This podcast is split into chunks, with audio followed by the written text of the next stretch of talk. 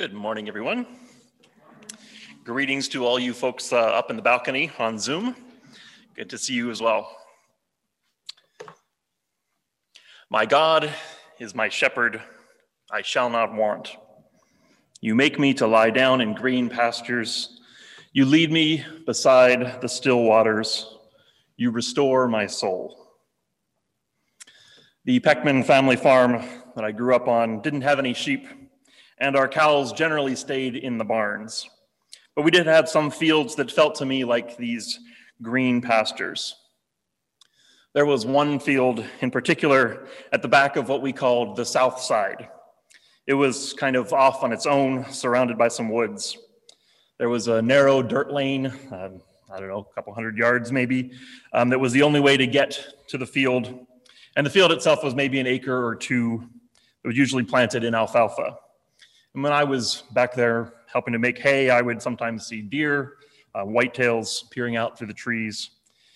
It was totally isolated. And sometimes, don't tell my dad, I would turn off the tractor for a few minutes to enjoy the quiet and solitude. That's one of the places that my mind goes when I hear about the green pastures of Psalm 23. Another is the still waters of a creek in the woods at a campground where my mom's extended family would gather for a weekend family retreat every summer. I was always one of a whole whack of kids running around in the woods, um, wading in the creek, trying to cr- catch crayfish. Wasn't a very large creek. Um, this is an actual picture of, of the creek. Um, eight or 10 feet across, maybe three feet deep at the spot that we called the swimming hole. And usually when I was there, it was crawling with kids, building dams and pushing each other in the water. But there were moments when it was quiet and the sun would pierce down through the trees, and you'd get that overwhelming sense of calm from being surrounded by whispering leaves and ancient rocks and gently flowing water. Peace. I imagine most of us have those same kind of memories attached to the words of this psalm. Perhaps specific green pastures or still waters come to mind. Or perhaps it's just the general sense of those sacred spaces definitely feed us and restore our souls. Today, our People of God's Peace sermon series is moving inward. What does it mean to have God's peace in our souls as individuals? Peace in our hearts and minds and bodies to be at peace at the core of who we are. Those opening lines of Psalm 23 sound like a pretty great description of what inner peace is all about, right? Stillness, quiet, rest, serenity. I don't know about you, but that's what I've been chasing ever since March. When I picture the end of the pandemic, that elusive return to normal, whenever that might be, that's the sense that I'm longing for those peaceful days when I didn't have to worry about getting too close to people or forgetting my mask. The days when things were so much less complicated, when life was innocent and easy, breezy, beautiful. You can tell where this is going already. These green pastures and still waters, that certainly sounds like what we're trying to get back to. It sounds like home. Gentle shepherd, come and lead us. Surely this is where peace is found in restoration, flourishing, shalom, right? I mean, surely this is the goal of inner peace. But if this is the destination, why does the psalmist begin there? And more significantly, why do they leave? Have you ever noticed that? The green pastures are the beginning of the journey, not the end. The sheep are lying down, they're resting. They are lacking nothing, but then the shepherd comes and rouses them, gets them moving. I mean, first they go to the still waters, so it's a pretty chill journey, but there's movement. The restoration comes in motion, in walking the path of what is right. And pretty quickly, that right path turns dark and dangerous, the valley of the shadow of death. And I know the psalmist is all like, I will fear no evil. I laugh in the face of danger. Ha ha ha ha. But still, evil, violence, enemies. This path of righteousness is not a walk in the park. This shepherd is willing to take risks, to face danger, to endure and perhaps even incite conflict to get the sheep to wherever they're going. That's the first thing that I want to point out about shalom on the inside that it's all about motion and growth. It's not about finding a good place and then staying there. I'm going to play an audio clip from a recent podcast from the liturgists with Dr. Hillary McBride. The hosts are having a conversation about changing faith, um, deconstruction, and Hillary is speaking about what she learned from her parents and from her own studies and practice in the field of neuroscience.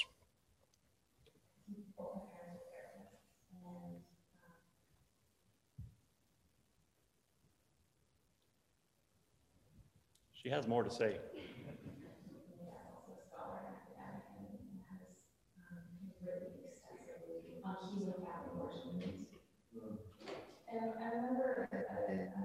a particular linguistic turn of phrase that we would say constantly around the dinner table was human growth and development, human growth and development. I remember hearing from a very early age that it was actually good and right to change how we see the world. That that was actually inherently part of our mm whole person and i could break it down say bio psycho social spiritual but really like our whole person development we we are wired to change and develop and grow and that that is actually an expression of our flourishing and in fact mm-hmm. if we inhibit that in some way we could look at that and say where is the pathology why why is the system stuck why mm-hmm. Why is it looking the same as it did before and we actually see that it's our disposition as humans to flourish and be well. That's actually how our system wants to be. And our system mm-hmm. doesn't necessarily want to stay stuck, but if we don't have the right conditions, mm-hmm. then that's how we exist. And a, simple analogy that I think about constantly in my practice is how if you have a, a paper cut, you don't have to think about it healing for it to heal, right? Mm-hmm. Your your body actually wants yeah to repair itself that there is this this drive in us that is pushing us always always towards uh, goodness thriving connection interdependence mm-hmm. reparation and that that is actually a fundamental condition of our existence i mean when i'm thinking about what actually is spiritual growth i think it is anything that takes us outside of what we know and the story that we've been telling about what is. Mm. Anything that stretches us just beyond that wow. seems to be kind of a universal mm. condition for our spiritual growth and development. But if we have this idea that God is here, then actually what we need for our growth is to believe, oh, God was not not here. God was there. Or God is you. Oh, maybe God is me. Oh, God is not this. Well, that's exactly where God is. And this mm. is the mm. box that I've been told that God is in. And for me to actually have healthy spirituality, healthy growth is to somehow stretch and expand and step outside of that, whatever it is.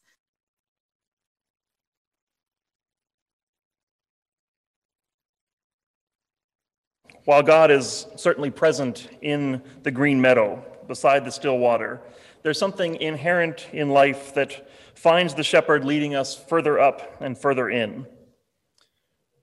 Shalom requires movement, change, and growth, even the scary kind.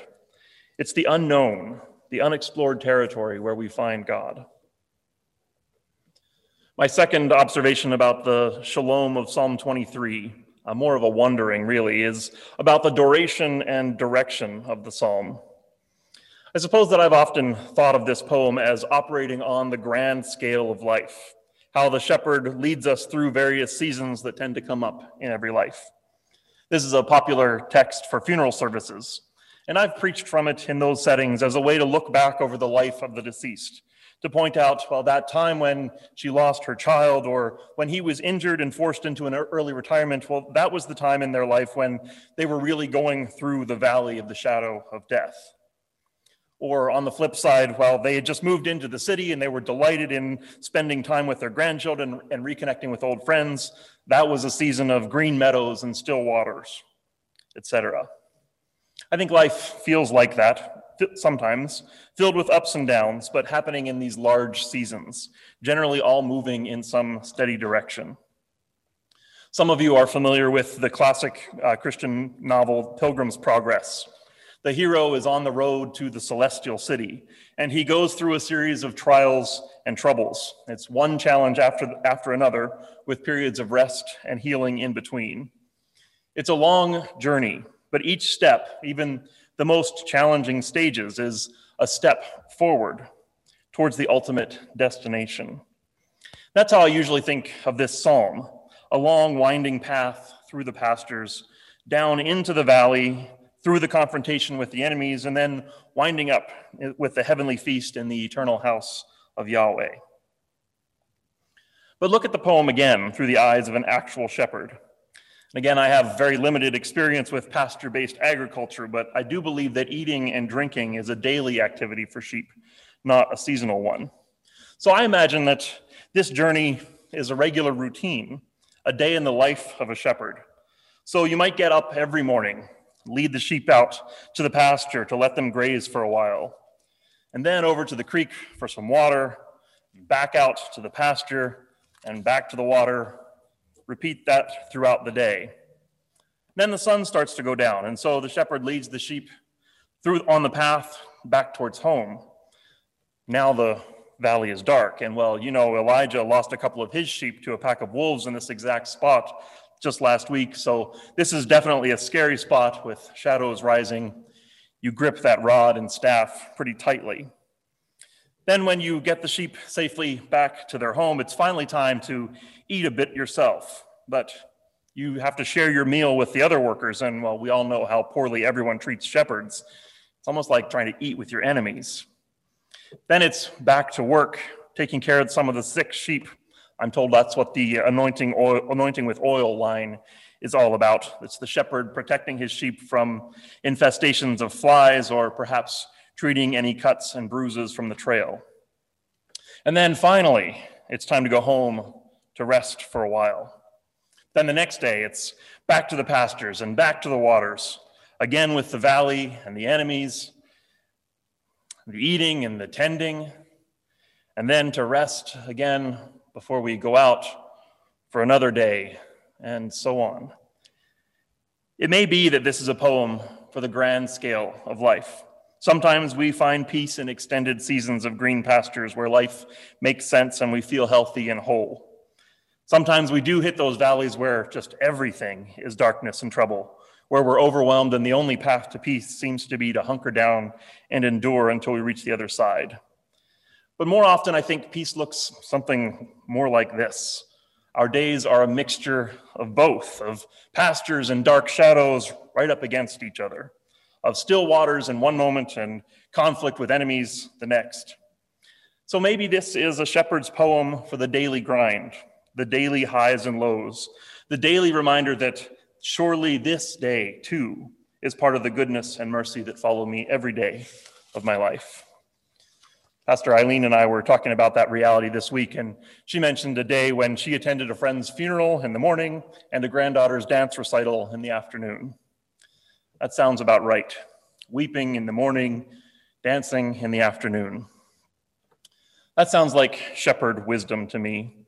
You never get to spend the whole day in the meadow. The work is never entirely finished. You never go through the valley of shadows once and for all. Life doesn't happen with clean lines and straightforward progress. The good and the bad come all mixed up, and sometimes they just stay that way, day after day.